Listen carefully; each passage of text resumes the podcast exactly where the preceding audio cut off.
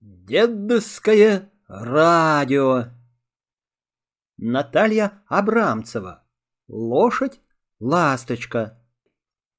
Весело напевая, маленький приемник раскачивался на шее ласточки. А ласточка помахивала головой и под музыку перебирала копытами. Ласточка — старая лошадь.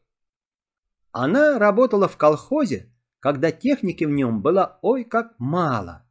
Ласточка помогала тогда и тракторам, и грузовикам, да и других забот у нее хватало.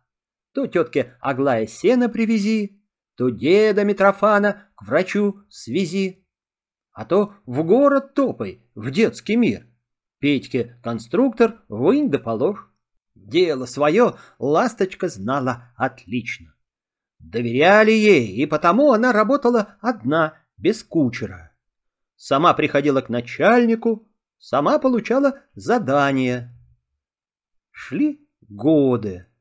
Колхоз стал богатым, техники сколько угодно. Где уж старой лошади за чудо-машинами угнаться?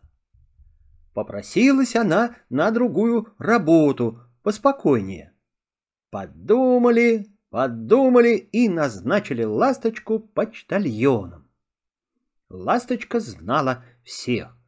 Подходила к нужному дому, звала — «Иго-го!» Выбегала хозяйка, брала с тележки, что и полагалось, а ласточке выносили морковку или кусочек сахару. Ласточку все любили. Вот и решили сделать ей подарок. Все знали, любит она песни, часто после работы стоит под окнами клуба и хор слушает. Подарили ей приемник. Маленький, легкий, чтобы ласточка носила его на шее и слушала. К концу дня осталось в тележке одно единственное письмо. Никто не взял его.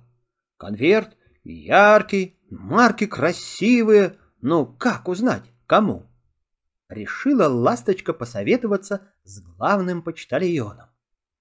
Посмотрел главный почтальон, удивился. «Ласточка, это же ведь тебе!» Все четыре коленки ласточки задрожали от волнения. Поверить, что письмо действительно ей, старая лошадь не решалась. Очень уж заманчиво. «Точно тебе! От родственницы какой-то!» И не думала ласточка, что у нее есть родственница. А тут письмо ей лично. Главный почтальон читал. «Дорогая прабабушка, вас беспокоит ваша четвероюродная внучка Розалинда. Я случайно узнала...»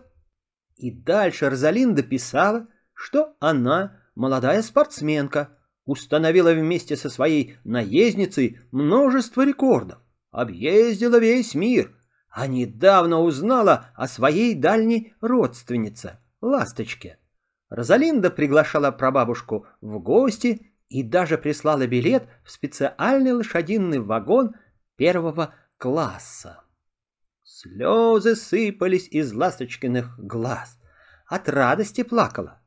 Внучка нашлась, да какая чемпионка! Внимательная! Ласточка уже всем сердцем ее полюбила. А вокруг целая толпа собралась. Кричат, советуют, спорят. «Да погодите шуметь!» — урезонивает всех тракторист дядя Сережа. «Дайте ласточке самой подумать!» «Но совсем уезжать не стоит», — советует передовая доярка Марья Шарикова. «А вот навестить, уму-разуму научить необходимо, внучка как-никак». «Ладно», — сказал главный почтальон, — «даю тебе отпуск, поезжай». Конец фрагмента.